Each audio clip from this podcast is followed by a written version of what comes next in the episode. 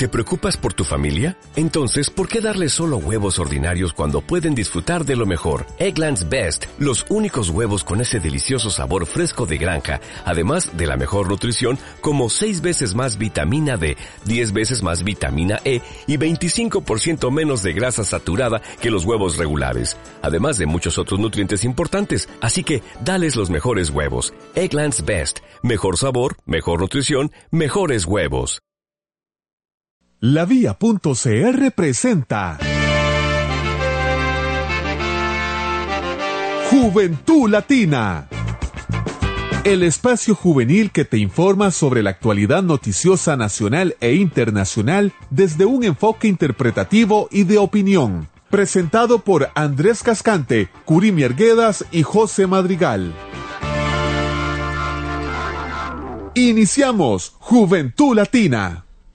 Muy buenas tardes amigos, bienvenidos a un programa más de Juventud Latina. Andrés Cascante los saluda en compañía de María José Araya y Curimi Arguedas. ¿Cómo están, compañeros? Hola Andrés, ¿todo bien? Bueno, un placer estar hoy acá nuevamente en un programa más de Juventud Latina, y hoy también tenemos una sorpresa porque tenemos una nueva compañera que se nos une al equipo de Juventud Latina. Entonces, María José, mucho gusto tenerla en nuestro programa y bienvenida. Bienvenida. Muchísimas gracias a ustedes por, por la invitación, de verdad es un gusto para mí poder acompañarlos en este espacio y, y espero poder dar lo mejor de todo lo que sé para, para ponerle bonito.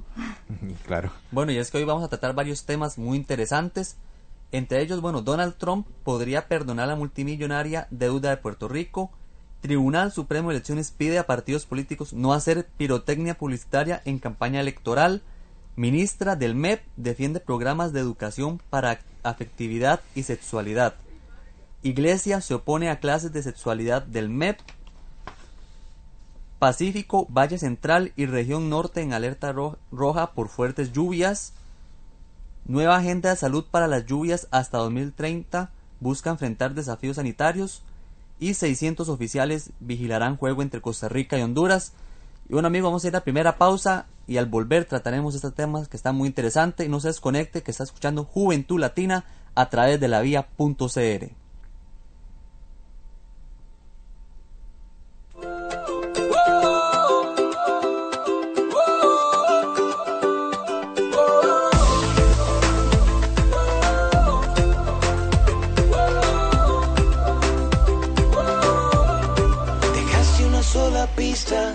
Tus labios en mi camisa, indaga la policía, de amor y otras fantasías.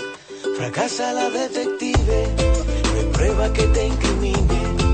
Igual firmo mi renuncia al dorso de tu cintura. Qué triste que a la locura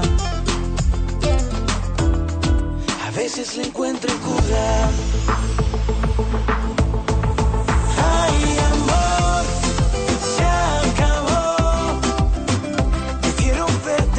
En mi retrovisor me falló la ecuación.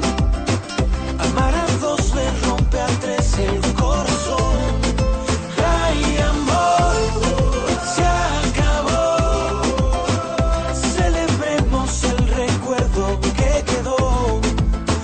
Aprendí la lección. Amar a dos le rompe a tres corazón. Voy a arrancar el problema por la raíz. No quiero perder la mujer que tengo por un delío. Una persona herida siempre le queda la cicatriz. Lo dice Chino y Nacho y San Luis. Tu crimen no es lo que pintan. Tu crimen es tu sonrisa, que brilla con tanta vida, lo opaca la luz del día. Mi crimen no fue quererte, mi crimen fue conocerte. Lo otro añadidura que viene con tu hermosura. Qué triste que a la locura a veces le encuentren cura. Ay, amor, se acabó. Prefiero verte desde mi retrovisor. Me falló la ecuación. Amar a dos le rompe a tres el corazón.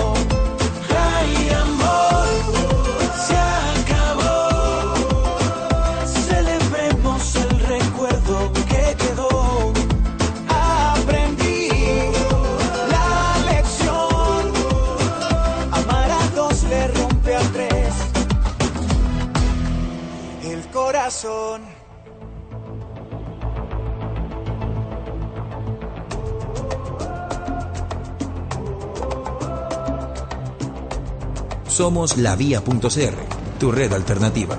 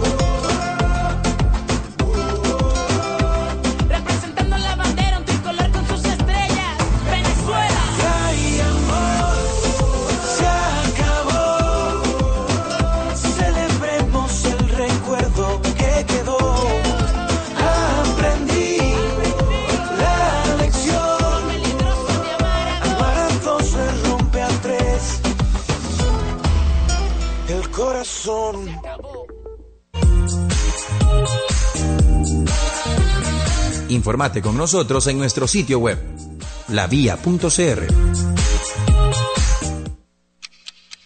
El mundo no se detiene. Cada minuto genera una noticia que te afecta o interesa. Estás escuchando Juventud Latina. Bueno, amigos, muchas gracias por continuar con nosotros aquí en Juventud Latina. Les recuerdo seguirnos en nuestras redes, en Facebook, la vía punto c r y Juventud Latina. Y bueno, vamos a empezar con los temas de hoy. El primero es: Donald Trump podría perdonar la multimillonaria deuda de Puerto Rico. Esta nota la sacamos de C R hoy, donde dice que el presidente de los Estados Unidos, Donald Trump, anunció que deben dinero a sus amigos en Wall Street y vamos a liquidar esto. De esta manera, el mandatario dejó abierta la posibilidad de perdonar la multimillonaria deuda a la isla caribeña, que asciende los setenta y cuatro mil millones de dólares. Dice que pueden decirle adiós a todo esto, declaró Trump durante una entrevista en la cadena Fox este martes. El mandatario recorrió con su esposa Melania esa zona de clase media y alta y menos devastada que en el centro y sur del país. Estamos hablando de San Juan, la capital de Puerto Rico, donde la gente clama desesperada por agua, alimentos y atención médica. Casi dos semanas después de que el huracán María azotara a Puerto Rico, solo el seis coma ochenta y nueve por ciento de la isla tiene electricidad y el veintitrés por ciento de las torres de telecomunicaciones funcionan. El veinticuatro por ciento de los vuelos comerciales operan, en tanto persisten los problemas de distribución de agua y gasolina en medio de enormes daños de la infraestructura. Y, como dato importante a tomar en cuenta, más de nueve mil personas aún viven refugiados, según cifras oficiales. Y bueno, un tema un poco, un poco complicado, ¿verdad? Esto de Puerto Rico, que fue duro, pero muy duro el golpe que recibió por parte del huracán María. Sí, pues es increíble, ¿verdad? Toda la situación que pasó ahí en Puerto Rico, pero también es importante rescatar todo lo que las personas famosas y cantantes y demás están haciendo por ayudar a esta zona, conciertos y demás, porque es increíble ver cómo quedó Puerto Rico, personas que quedaron absolutamente sin nada, con lo único que tenían, y pues eh, de ahí es, es catastrófico eso, ¿verdad? Entonces, pues... de no sé, es algo, algo increíble, y que Dios ayude a todas esas personas que están ahí, ¿verdad? Sí, y buena, me parece que es una buena decisión de parte de Trump eh, anular esa deuda, porque no es una deuda de mil dólares, ¿verdad? Es, son setenta y cuatro mil millones de dólares, lo que es este para una, un pueblo que viene devastado después de, una, de un huracán, eh, de, prácticamente imposible de pagar. Creo que sí, considero que también puede ser de gran ayuda para el país, porque esto va a permitir que ellos, pues, esa plata la puedan invertir en, en satisfacer las necesidades que ahorita tienen todos los habitantes del país. Eh, fue bastante, bastante eh, grande, como lo mencionan ustedes, lo que pasó, eh, hasta el punto que, bueno, el presidente eh, más rígido, como, como lo tenemos visto hasta ahorita, pues también se... tomó esta iniciativa para ayudar, y pues enhorabuena, ojalá, ojalá puedan reconstruirse, porque empezar de cero, es empezar de cero, eh, y es ahí donde vemos el, el poder que tiene la naturaleza, y, y pues bueno, ojalá puedan con esto y levantarse. Sí, es increíble también, ¿verdad? Lo que comentaba María José, lo de Donald Trump, que todo el mundo lo tiene así como fichado y pues se está dando la mano y entonces todos están haciendo como un estilo de convenio porque, como comentaba la compañera, es empezar desde cero. Bueno, aunque él fue un poco criticado porque no tomó las acciones eh, en cuanto a esto como lo más rápido que la gente esperaba, ¿verdad? Él tardó un cien, un, unos días, pero fue porque también estaba tratando el tema de Texas e inmediatamente se vino lo de México, que también Estados Unidos, por ser prácticamente hermano de México, tenía que atender eso. Pero bueno, yo creo que ya era hora, ¿verdad? Y ojalá que Puerto Rico se pueda recuperar tanto económica como infraestructura también. Claro, así es, Andrés. Y bueno, es que hoy también traemos una noticia súper importante, un día emblemático, que hoy el Tribunal Supremo de Elecciones dio el banderazo de salida a lo que son las próximas elecciones para el cuatro de febrero del dos mil dieciocho. Un acto solemne donde estuvo el presidente Luis Guillermo Solís, Luis Antonio Sobrado, magistrados y demás. Algunos y otros... Usted de... tuvo la, la dicha de estar presente en dicho sí, claro, dicho ahí acto. Estuvimos un grupo de estudiantes junto al profesor Tomás Zamora cubriendo la actividad para la Universidad Latina, entonces ahí estuvimos. Eh, la nota dice así: el presidente del Tribunal Supremo de Elecciones, Luis Antonio Sobrado, aprovechó la sesión en donde se daba inicio de la campaña electoral para las próximas elecciones presidenciales y legislativas para hacer un llamado a los partidos políticos para que no basen la campaña política en insulto y banalidades. Qué, qué bueno, porque a lo que se ve venir de esos debates va a ser como lo que nosotros decimos, mucha tiradera, ¿verdad? Más que todo Eh, entre Antonio y Juan Diego, y Juan Diego Castro, ¿verdad? Eh, parte de la nota también dice, eh, son, son ustedes costarricenses quienes tienen que exigirles a los candidatos y también a los medios de comunicación que hablen lo importante, que no reduzcan esta campaña a rencillas profesionales ni pirotecnias publicitarias, que no perdamos esta valiosa oportunidad que nos da la democracia de discutir razonablemente sobre nuestros problemas vitales y buscarle una solución entre todos, manifestó Luis Antonio Sobrado. Es una gran, una gran dicha, ¿verdad?, que un personaje como Luis Antonio Sobrado diga esto, porque es algo que se ve venir y la gente... Más que todo, no, no queremos ver como esas, ese tipo de rencillas de que solo las cosas malas se dicen, sino queremos que haya una solución para el país, para todo lo que está pasando. Por ejemplo, ahorita el congestionamiento vial que hay para uh-huh. llegar aquí a, a San Pedro, que es algo terrible, ¿verdad? Que son horas lo que se dura. Entonces, ojalá que, que estos debates pues hayan...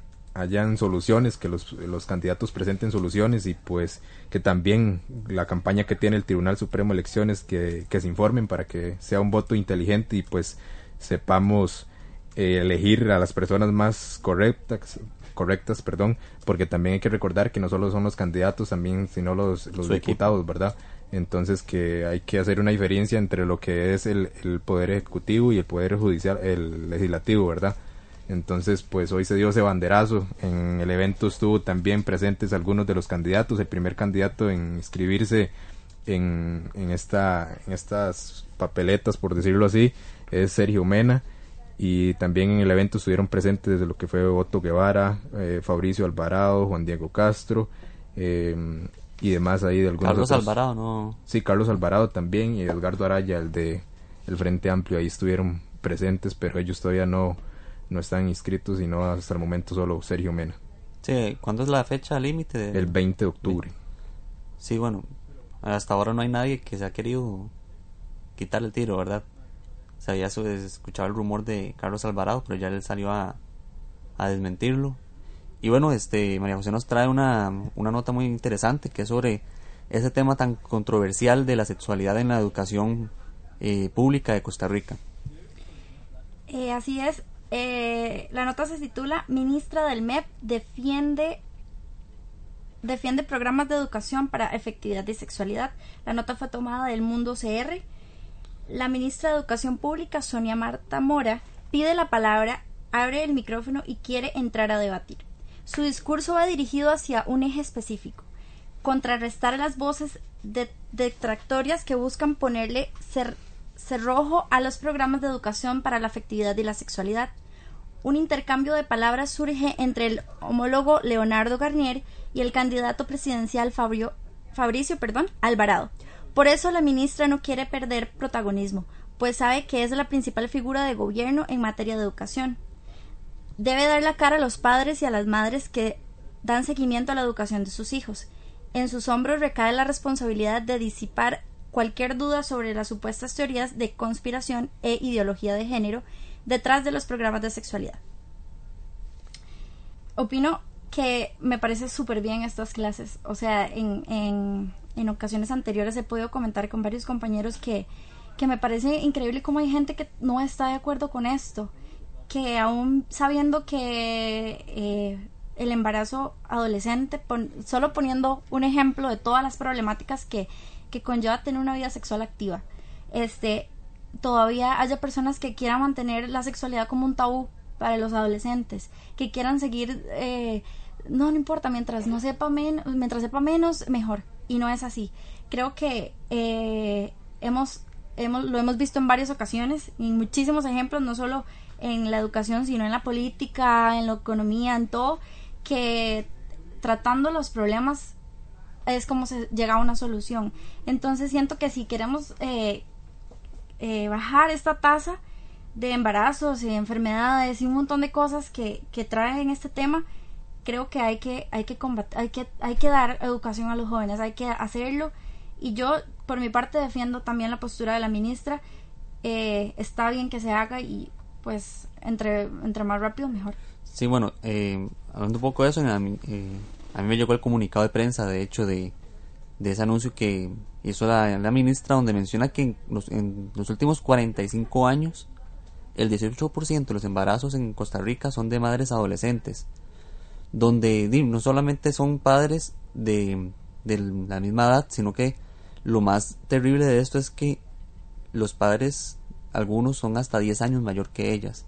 Entonces imagínense lo que uno se pone a pensar, cómo es posible que, por ejemplo, que una chiquita tenga, bueno, una muchacha catorce años y dice, meta con un hombre de veinticinco. O sea, y eso y eso es que no es culpa de no es culpa de no solo del hombre, sino que también de la de la muchacha, y que no tiene una formación idónea, ¿verdad? Porque en la casa le pueden decir muchas cosas, pero ahí va muchos intereses en lo que quiere la mamá para esa chiquita. Exacto, digamos, o sea, la mamá le va a enseñar lo que ella necesita que la hija sepa para que no haga para que no cometa errores, y muchas veces se deja por fuera muchas cosas que la mujer, la mujer y el hombre también necesitan saber, muchas cosas que si no las aprendemos de la casa, alguien por fuera nos lo va a decir, y de una manera que no está bien. Entonces sí, tal vez de la manera menos correcta. Exactamente. Y o sea, y la cantidad de niñas que al fin y al cabo, y lastimosamente, y hay que verlo de esta manera, eh, después con un niño eh, las ayudas van a ser del gobierno, o sea, ayudas en todo lado, en el I M A S, en este, un, una niña de esa edad no tiene jamás la capacidad de cuidar a, a una persona más que ella, entonces recae la responsabilidad sobre su mamá, por lo general. Sí, entonces, muchas veces también lo que son como la, las abuelitas o personas así, ¿verdad? Porque tal vez la mamá trabaja o, o algo así por el estilo, entonces ya recae en una tercera persona. Y comentando también acerca de este tema, es increíble cómo la Iglesia Católica ha... ha influido en este tema, ¿verdad? Que muchas veces eh, muchos sacerdotes pues han, han opinado acerca, acerca de esto, y pues ellos han sido como una, una barrera, por decirlo así, ¿verdad? Que no están de acuerdo en que se impartan estas, estas lecciones en los centros educativos. Yo sí, a mi criterio, siento que es a partir del colegio, porque querían como implementarlos en, en las escuelas también, pero ya yo siento que en las escuelas... Muy precipitada la sí, decisión sí, de, la, de sí, tomar ya, en la escuela, digamos. De, sí. de hecho, para eso que usted está mencionando, aquí tengo un poco los detalles de eso. Dicen, primer grado, los estudiantes aprenden a reconocer y comunicar cualquier situación peligrosa, aunque le case, cause incomodidad. En ese sí me parece un poco de normal, ¿verdad? A uno siempre le han enseñado como, bueno, si usted ve esto, si, si tal persona le dice esto, toma tal, le hace tal cosa, etcétera. En tercer grado, aprenden a evitar conductas violentas para cuidarse mutuamente en todos los espacios de convivencia.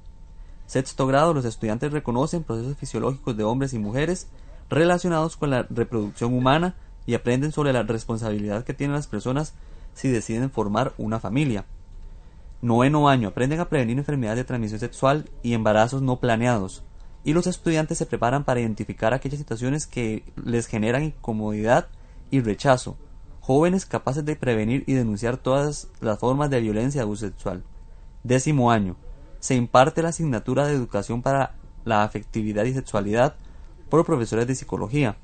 Son los estudiantes quienes expresan dudas e inquietudes que nacen de su vivencia y que hoy son atendidas por un docente preparado para aclararlas y no en espacios de riesgo que reproducen prejuicios, estereotipos o información distorsionada.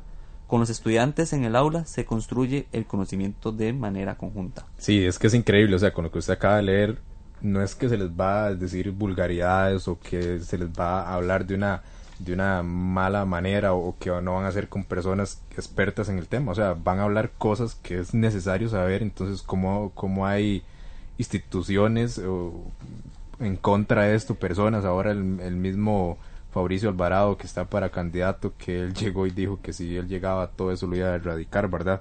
Y ahorita también, como les comentaba, lo, la parte de la Iglesia Católica, que ella, la Iglesia se opone a las clases de, de sexualidad que quiere impartir el, el M E P, que sería a partir del, del, del curso lectivo dos mil dieciocho, y es que esta nota es de C R Hoy.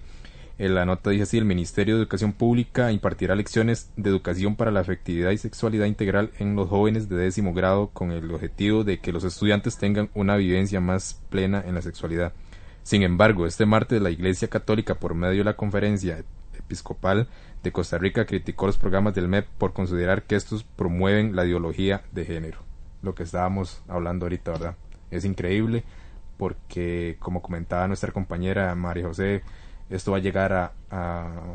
dar mucha pelea. Sí, y no, además de esto, el montón de enfermedades que hay, de eh, muchachas que quedan embarazadas a, a, a edades muy tempranas y demás. Entonces, a mi criterio, si esto lo llegan a implementar ya de lleno, va a ser de mucha ayuda para toda la persona joven que sí. está en las instituciones públicas. No, y aclarar algo, o sea, que estamos tratando el tema de forma parcial también, ¿verdad? No es que estamos en contra de la Iglesia o en contra del M E P, sino que... O sea, estamos analizando esto en forma neutral y de acuerdo con nuestros intereses, ¿verdad? Que queremos nosotros, y ya nosotros somos, ya nosotros, y ya somos personas adultas, ya nosotros sabemos qué, qué queremos y etcétera. Pero y nosotros también pensamos en que y en un futuro de nuestros hijos, ¿verdad? De, de si uno tiene hermanos menores, etcétera. Y bueno, la Iglesia también defiende de su lado, ¿verdad? De, ellos siempre van a querer, obviamente, mantener su, su línea de que de que la sexualidad se maneja de acuerdo con, y con lo que estipula la Iglesia Católica, ¿verdad? Pero sí, esos programas yo siento que hay que implementarlos porque y es increíble a veces uno ver y, niñas que tienen quince años pero que incluso el cuerpo no, no lo aparenta, ¿verdad? Entonces imagínense una chiquita y, ahí que ni siquiera ha terminado de reproducirse ya con un embarazo encima, ¿verdad? Y saber si el papá lo, la dejó botada también porque... la mayoría de esas personas son irresponsables.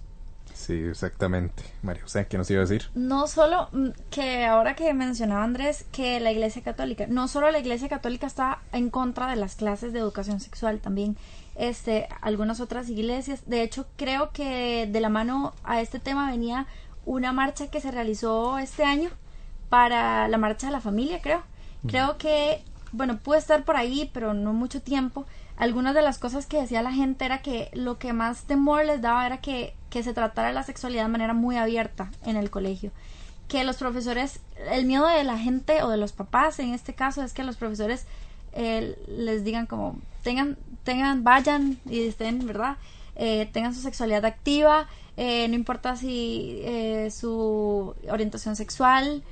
Entonces... creo que para muchas personas, e incluso para las personas que son todavía muchísimo más, para las personas que asistan a una iglesia o tienen alguna creencia en específico, eh, esto va contra, contra sus principios y creo que es como un, creo que fue un, una noticia que les impactó bastante por eso mismo, porque eh, de hecho creo que, que el hashtag del, de la marcha fue "a mis hijos los educo yo". Entonces... Por, por eso mismo volvemos a, al temor de que mi hijo o mi hija escuche algo que yo no quiero que, es, que él se entere. Y está mal, está mal porque uh-huh. si usted no quiere que su hijo llegue a la escuela y le vayan a decir algo que él no sepa, entonces háblelo en su casa con él. y así se va a evitar este problema. Entonces, creo que antes de, de hacer todas estas marchas y llamar la atención de que no hay que hacer el programa y todo, creo que debemos de sentarnos con nuestros hijos y decirles, va, se va a implementar este, este nuevo programa, en la escuela te van a hablar de esto, eh, después de las clases vení, vamos a hablar, qué comentaron en la escuela, aclarar las dudas que al chiquito tal vez le quedó, o a la niña también. Entonces creo que todo empieza desde la casa.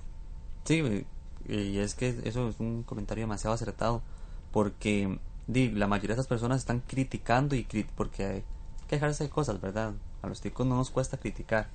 Sí. Y, es lo que más nos gusta. Pero digamos, hay que ver también una parte, les gusta tirar y tirar y tirar, pero no se estudian a ellos mismos, no estudian qué es lo que están haciendo ellos en sus casas.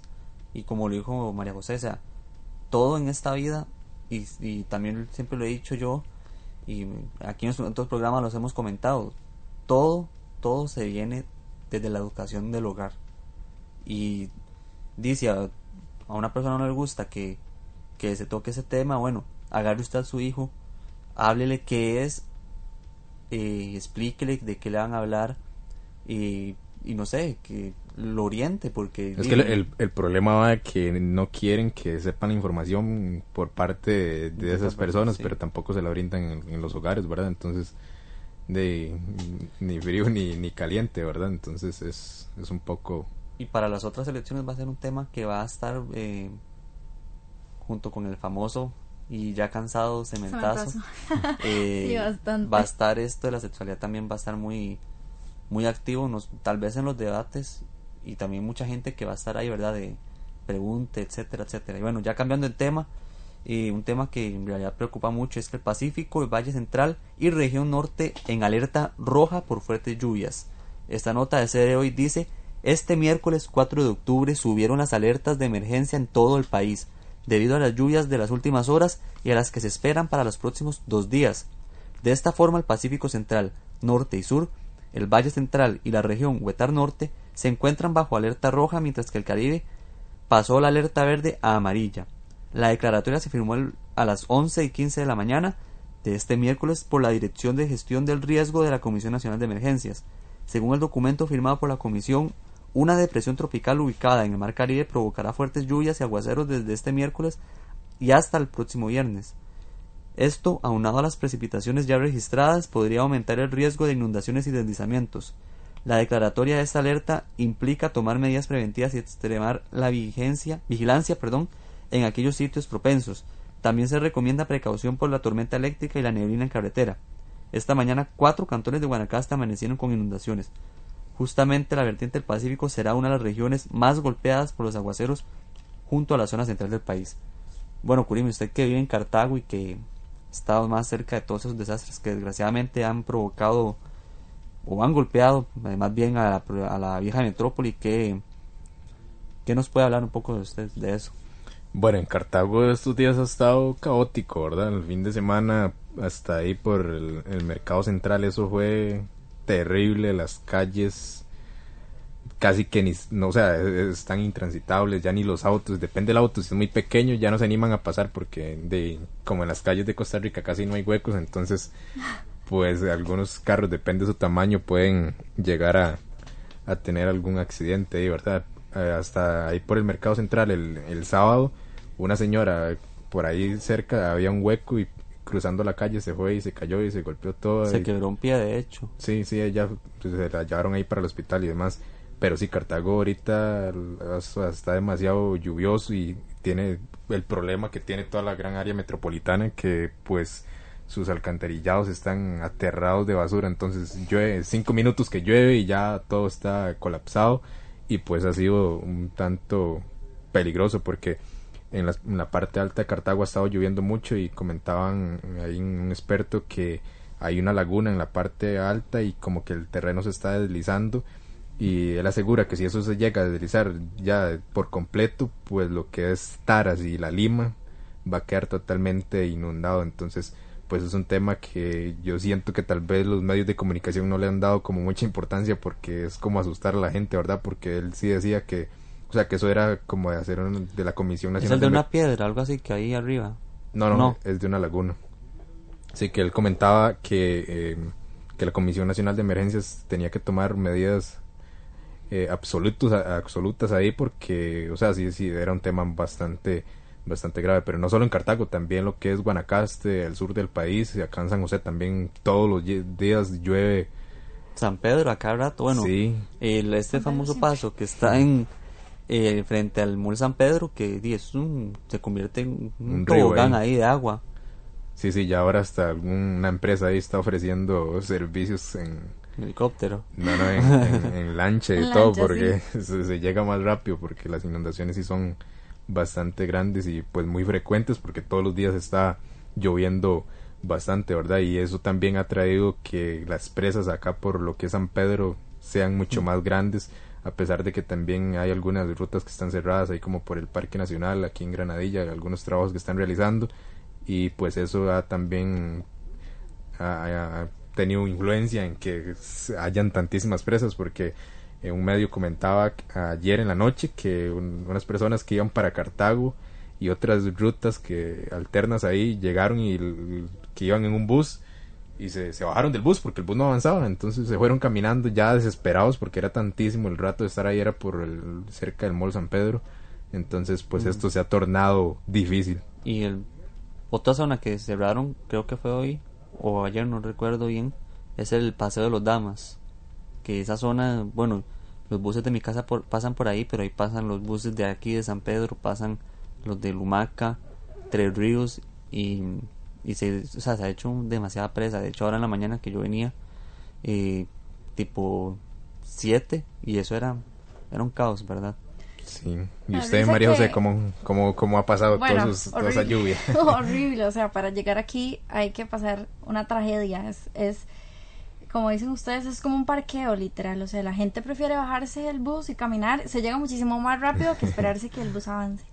Pero a mí me, lo que me da risa de este tema, no, más allá de las presas y todo, que creo que con lluvia o sin lluvia siempre hay, la cantidad de carros en Costa Rica aumenta cada vez más, ¿verdad? Mm. Pero... Tres por persona. Me da, o sea, sí, increíble. Es, es demasiado. Es demasiado, creo que es, es otro. Pero más allá de eso, lo que me causa muchísima risa es escuchar a la gente quejarse de de las de, de las alcantarillas, de qué increíble con las municipalidades, o sea, más allá de pensar en que las municipalidades y todo, creo que el problema y la solución igual están nosotros, como como un montón de notas en la en las en las en las redes sociales y en la televisión también, en las noticias, de ríos que se desbordan, la cantidad de basura que llevan los ríos. Sí, es algo increíble. Es increíble. Ahí uno encuentra sillones, de todo. O sea, ¿cómo puede ser que un río lleve un sillón? Eso ya es otro. No, no. Lavadoras, ahí yo hasta encontré un zapato que boté un día de estos. No, de verdad, es demasiado. Entonces, yo creo que antes de quejarnos y todo, tenemos que buscar una solución. Una solución que, que está muy fácil, es muy fácil. Y.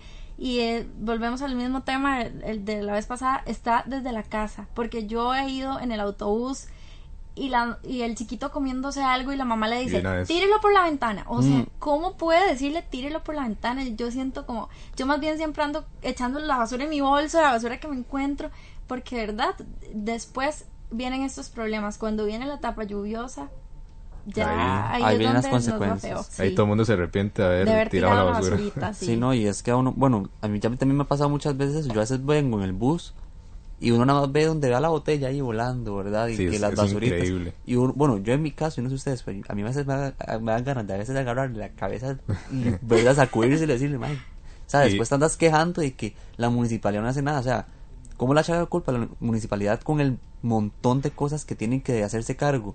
Vienen las lluvias y hay que darle una alerta, o sea, más bien aquí estamos eh, entre comillas salvados, hay que ver la gente, que la gente que es pobre, ¿verdad? La gente que vive cerca de los ríos, la gente que vive en los tugurios y todo eso, ¿verdad?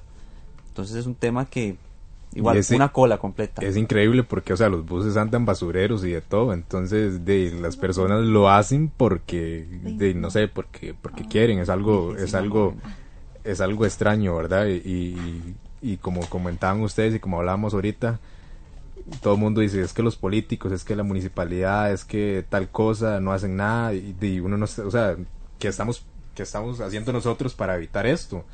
Es lo que ahorita comentaba María José, ¿verdad? Entonces, pues hay que empezar a erradicar todos estos problemas para que en un futuro pues ya no hayan más, porque imagínense, ahorita hay en Costa Rica tres autos por persona, entonces es... Y faltamos nosotros. Sí, ¿verdad? Nosotros. Sí, todas las todas las, las generaciones que vienen y que, y que van a tener... O sea, yo pienso en serio que es demasiado preocupante. Yo... Cuando yo tenga carro, yo pienso que yo no voy a querer ni sacarlo de la cochera porque, sí. O sea, de verdad es impresionante. Por lo menos en el bus uno puede bajarse y camina y ya de ahí. Pero, o sea, sí. Con el carro tenemos que aguantar. Yo estoy, la verdad, yo no sé ustedes, pero yo estoy pensando en decirle a Juan Carlos Bolaños que me patrocine un helicóptero. No sería mala idea. Bueno, y María José también nos trae otro tema importante sobre la salud. De aquí al futuro. Así es, nueva agenda de salud para las Américas hasta el dos mil treinta busca enfrentar, enfrentar desafíos sanitarios. Una nota tomada del Mundo C R, la vigésima novena. Vigésima novena, perdón.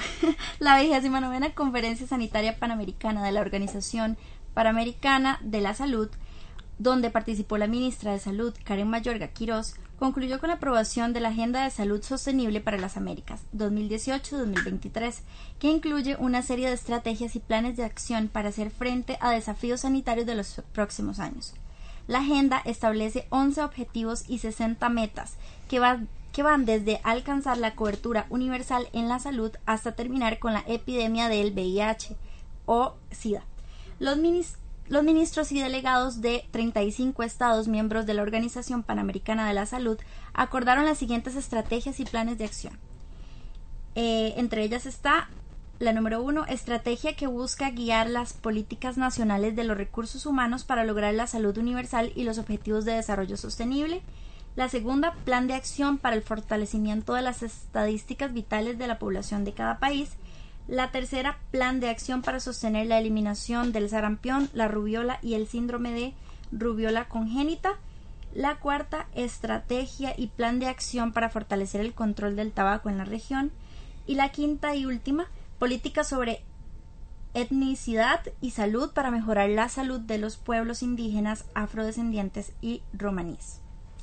Me parece muy buena esta esta estrategia. Creo que se, no solo se toma como un punto en específico, creo que se, se abarcan muchísimos otros temas muy importantes, y lo que me llamó muchísimo más la atención es el punto de la salud de los indígenas y los afrodescendientes. Creo que a ellos se les deja muy aparte en muchas cosas, no solo eh, en este país, sino en muchas otras partes. Hemos tomado la decisión, porque así es, de hacerlos a un lado por completamente, de olvidarnos De, de su existencia y de buscar cosas que, que, que les puedan ayudar, no tanto por cultura, sino porque debemos recordar que son seres humanos en, uh-huh. en, en realidad. Entonces creo que me parece súper bien esta estrategia y todos los puntos a tomar. Me parece que son súper importantes todas las enfermedades que quieren eh, dar la eliminación. Claramente es muy difícil, sí, es casi imposible erradicar uh-huh. una enfermedad, pero pues todo lo que se haga para...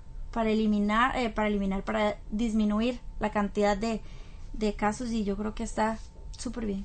Sí, no, y es que hay, hay que, no hay que olvidarnos de dónde venimos, ¿verdad? O sea... Sí, ese punto es súper importante. Hay algo, aunque sea la, un pequeño milime, eh, mililitro de nuestra sangre viene, proviene de los indígenas, ¿verdad? Entonces, este, sí, es importante, ¿verdad? Que, y la verdad a mí también me alegra mucho que que esta agenda la quieran implementar, y también dando énfasis a ellos, porque ellos no tienen las mismas, los mismos alcances que nosotros. Entonces, di, no sé, Curimi, qué... No, me, me, me parece súper bien, porque a los indígenas definitivamente... Bueno, yo soy de una parte de la zona sur, donde hay muchos indígenas allá en Buenos Aires, ¿verdad? Que están varios varios territorios ahí, como Cabagra, Curré, Terra, y esas personas siempre... pues las las hemos tenido como de lado, ¿verdad? Como que no se le ha tomado la importancia y la relevancia que ellos tienen en nuestro país, y qué bueno que, que se les dé esta oportunidad, porque sí, siempre los tenemos así como, como que ellos no son humanos, o no sé, es, es algo extraño. De hecho, uno llega a la terminal ahí de Buenos Aires y la mayoría de personas que hay son indígenas, uh-huh. y tal vez hay algunos todavía que andan como descalzos o algo así, y la gente los ve y como... Sí, no, ustedes los... ¿qué, qué hacen aquí? O no sé, ¿no? Como si fueran una especie extraña. Los rechaza. Y, y la gente, bueno, usted y yo, que no sé, María José, si tener la oportunidad de socializar con ellos, bueno, incluso es hasta más agradable tratar con ellos que con personas de aquí, ¿verdad? Eso también hay que tomarlo mucho en cuenta. Y bueno, ya cambiando de tema, y como sabemos todos, ¿verdad? El próximo eh, el próximo viernes eh, juega Costa Rica contra Honduras, y, y todos, ¿verdad?, muy emocionados, vamos a clasificar, etcétera, etcétera, pero también hay que tomar en cuenta la seguridad, ¿verdad?, que es muy importante, más que es un clásico centroamericano, ¿verdad?, que esa rivalidad que siempre se ha mantenido eh, entre Honduras y Costa Rica. Y bueno, el, la nota dice, de C R hoy por cierto, seiscientos oficiales vigilarán juego entre Costa Rica y Honduras. La seguridad alrededor del juego entre Costa Rica y Honduras contará con un total de seiscientos efectivos que vigilarán a los treinta y cinco mil aficionados que se hagan presentes en el próximo viernes para el compromiso donde la tricolor podría amarrar el pase al mundial. Mediante un comunicado de prensa, la fuerza pública confirmó que a partir de este jueves tomarán el Estadio Nacional. Como medida de precaución realizarán durante ambos días recorridos constantes con la unidad canina dentro y fuera del reducto.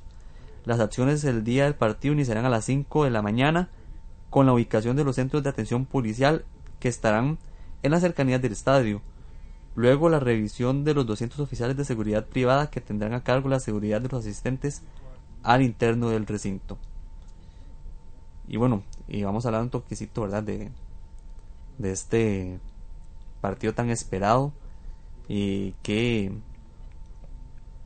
Que este, ¿qué opinan ustedes? ¿Qué, ¿Qué expectativas tienen para este partido? ¿Te gusta el fútbol, María José? Demasiado. Ah, bueno. Sí, me, me estamos claro, súper, súper conectados, sí, concatenando las bien. ideas. Entonces, bueno, para mí ese partido va a estar cerradísimo, va a ser muy bueno. Honduras va a venir a querer meterle, no sé, tres goles a Costa Rica. Jorge Luis Pinto trae una espina muy grande, ¿verdad? Y, y yo creo que, o sea, muchos ticos estamos como, bueno, en su mayoría yo no, estamos como celebrando ya el pase del mundial y, o sea, si nos quedamos ahí como en eso, hay que recordar que ahorita Costa Rica tiene quince puntos y Panamá es el que tiene diez, ¿verdad?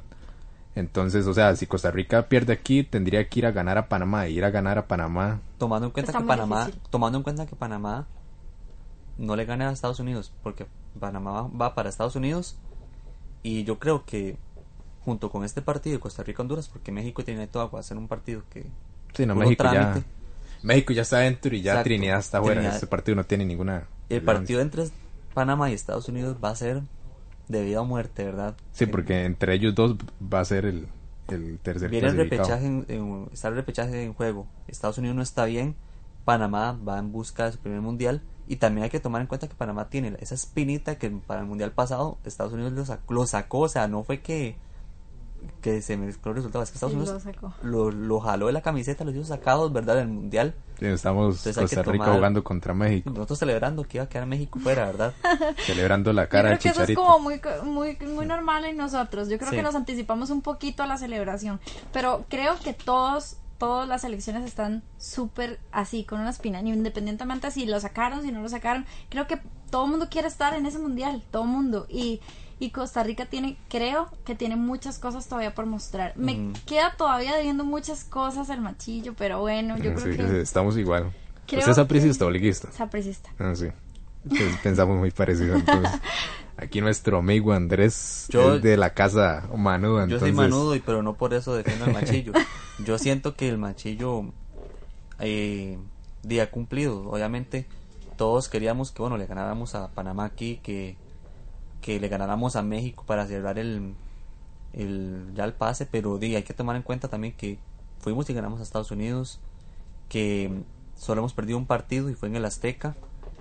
Este y hemos sacado puntos de hemos sacado más puntos o creo que igual puntos de local que de visita. De visita ganamos en Trinidad, ganamos en Estados y empatamos en Honduras. Uh-huh. Aquí ganamos eh, contra Trinidad, contra Estados Unidos, empatamos contra Panamá y empatamos contra México. Falta un juego aquí, pero de ahí yo la verdad este ese cierre eliminatorio está sí, no, pero, mortal. O sea, Costa Rica, yo, ya Costa Rica, y yo creo que tiene que pasar una debacle en, que se lesione en todo mundo y que Navas no ataje para que Costa Rica pierda los dos partidos.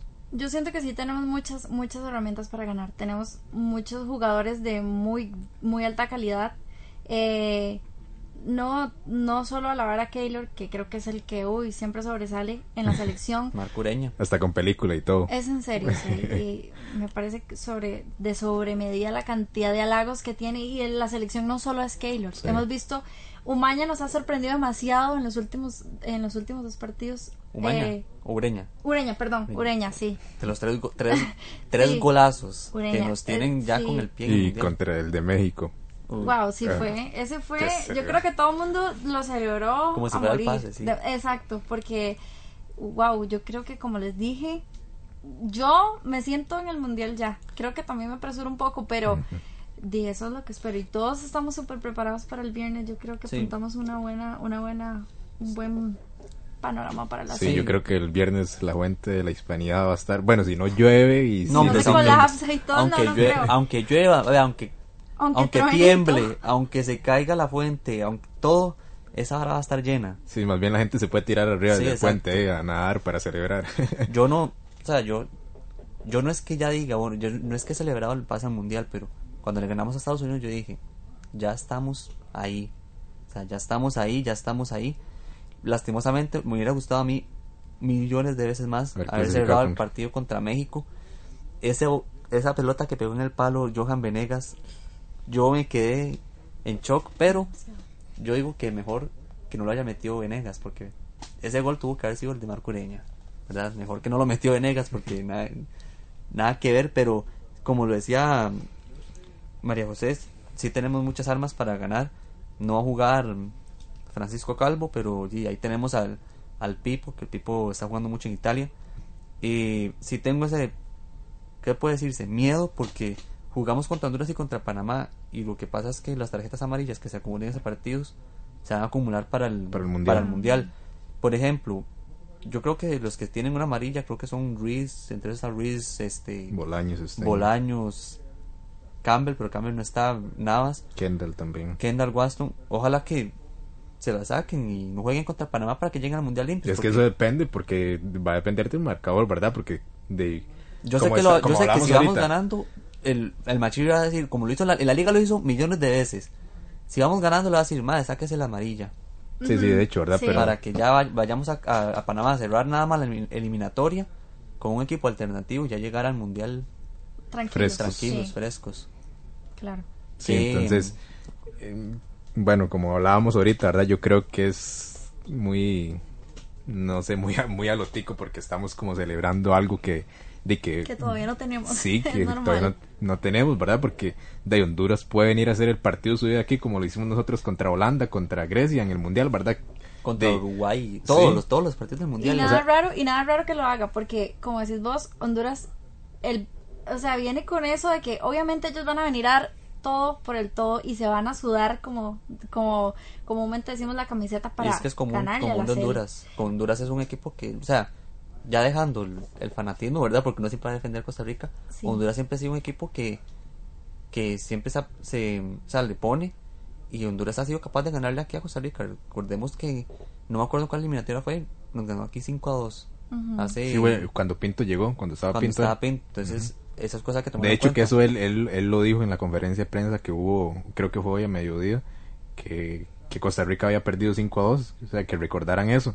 Y es lo son, que otras, son otras realidades, la verdad. Sí, pero eh, uno no, de, no, no, no hay, se puede no hay contar. Que, es no hay que, que siempre, sale, siempre sale a, a, a relucir de todas, las, todas las, las veces que nos han ganado. Yo creo que ellos lo van a sacar así siempre.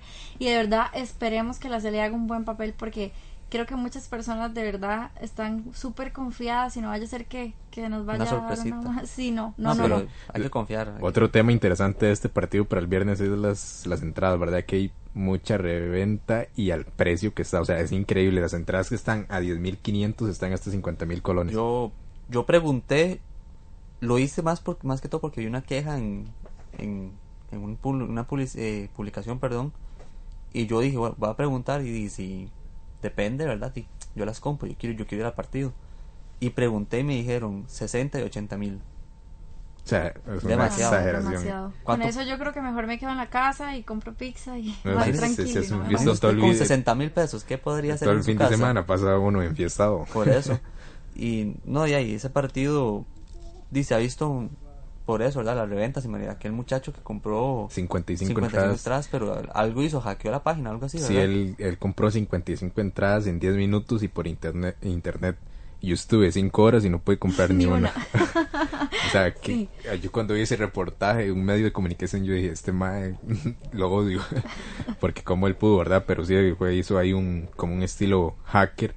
Después eh, se dio a relucir que, el, o sea, que él era un ingeniero en Elect- sistemas. Eh, sí, sí, sí, sí, en sistemas, sí. Entonces de, el chavalo se las sabía sí, de todas y fue súper fácil. Y uno nada más cargando la página. Sí, cargando y cargando. No, y yo empecé como a, como a las nueve de la mañana y a las diez me fui a hacer fila al Walmart de Cartago. Y hice fila cuatro horas. Nada. Y no me, o sea, llegué a, un, a una parte de la fila, eh, al puro sol en Walmart. Y, y estuve cuatro horas ahí y ya cuando yo vi que eran las cuatro horas, no, o sea, no me moví de donde estaba. Y digo, no, esto no lo voy a comprar. Me fui como a la una y media y ya como a las tres y cincuenta no quedaba ninguna entrada. Imagínese. Bueno. Y fue algo increíble porque, o sea, como uno en cuatro horas no se va a mover en una fila. Sí, no. no se y, mueve más en una presa aquí en San Pedro, yo creo. Sí, y delante mío podían haber bien, bien, ahí unas cuatrocientas personas haciendo fila. Entonces yo decía, no, jamás, nunca voy a llegar. Y me fui a seguir intentando por internet y por internet. Y nada, ya me di por vencido. Y después me metí a páginas ahí que estaban en reventa. Y cuando vi los precios, yo dije, no, no jamás. No, no. Y ojalá que esa, ese montón de personas que tienen esas reventas, pues es una lástima que, porque son muchas, eh, que el estadio esté vacío en ese sector. Pero ojalá que, que, pier, que, vendo, que, que pierdan esa, esa plata, ¿verdad? O si no, que las vendan al precio justo. Porque, o sea, es algo. Está bien que, de, no sé, que las compren, que las de mil quinientos las tengan en quince mil colones. O sea, que se estén ganando eso sí, o algo así. Sí, una escrita, pero ya. Eso sí, pero es que ya. setenta mil pesos. Ya, yo creo sí, que o sea, es aprovecharse de la ocasión. Y, y de verdad que me, me causa gracia que hay gente que sí lo paga. Sí, es sí, increíble. Sí da, la desesperación. Yo, Se yo llama vi, la quincena ahí. No, pero es demasiado. Yo creo que ni, ni por la desesperación. Yo creo que no sé. No sé. Tendría que ser así porque ya yo diga, ay, no, me sobra esta plata, voy a comprar la entrada. Uh-huh. Pero, ¿cómo vamos a.? Hoy, de hecho, pasé por Canal siete y ya desde ahorita están los revendedores ahí eh, en la fila esperando el semáforo.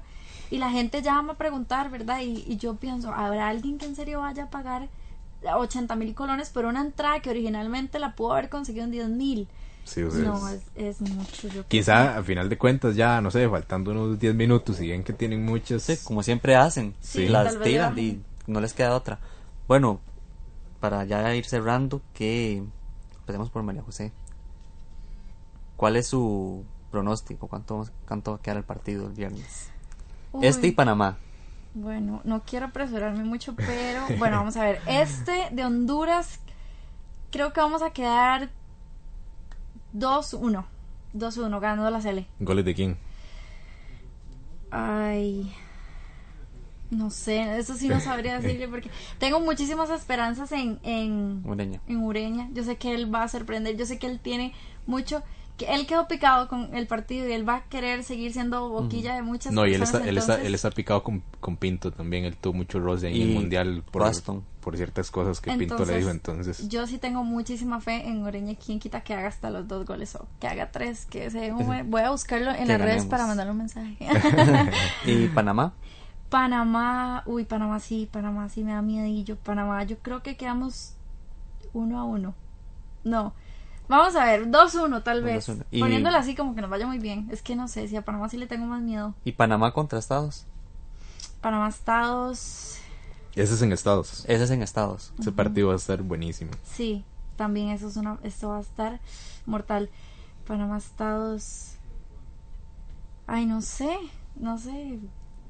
Gana o pierde nada más, sin marcador. Gana Panamá creo, espero. No sé, tengo, tengo la fe que gane Panamá en, México, en Estados Unidos. Costa Rica, Honduras, Panamá, Estados Unidos, Panamá. Costa Rica, Honduras, yo creo que eso va a quedar empate. No, no. Yo digo que queda empate, pero, o sea, no, no la cantidad de goles. Y para mí, Panamá va a ganar en, en Estados Unidos. Sí, yo y también. A Panamá, cuando vayamos a Panamá, va a estar cerradísimo. Yo siento que en Panamá vamos a perder. Porque Panamá, o sea...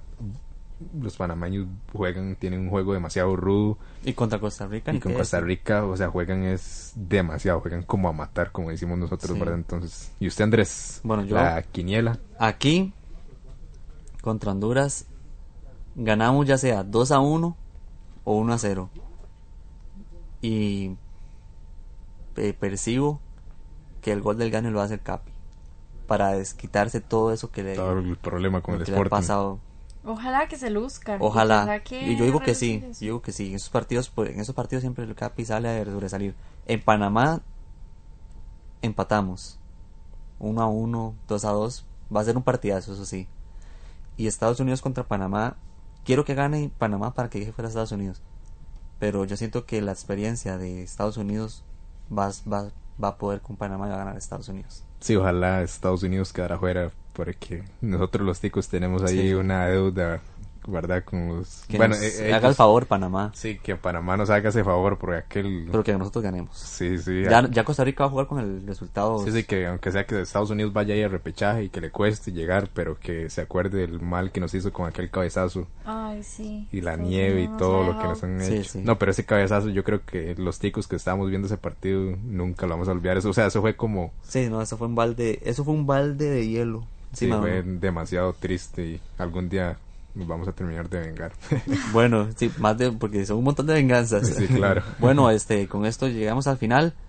Este, no sin antes, vamos a irnos a, a una pequeña pausa musical para que no se desconecte. Está escuchando Juventud Latina aquí en la vía punto c r.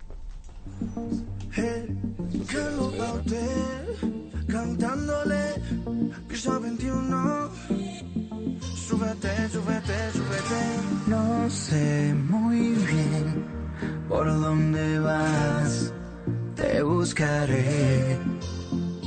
Estoy seguro que te encontraré, estés donde estés. Amor, ven, cura mis heridas.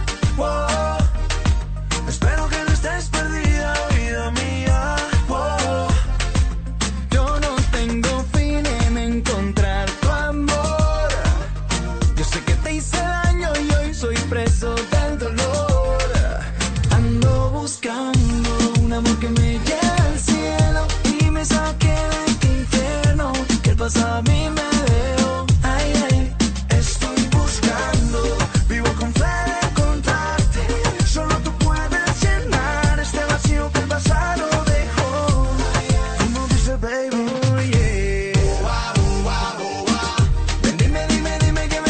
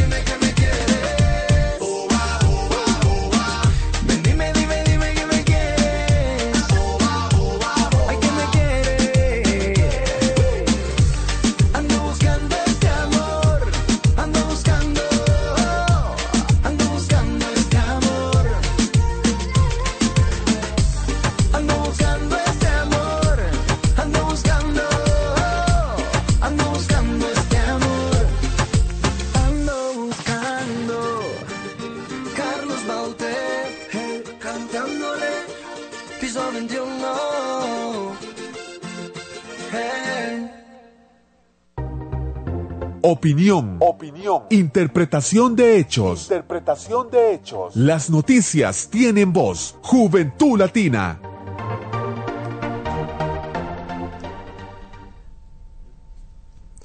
Bueno, amigos, muchas gracias por continuar con nosotros aquí en Juventud Latina.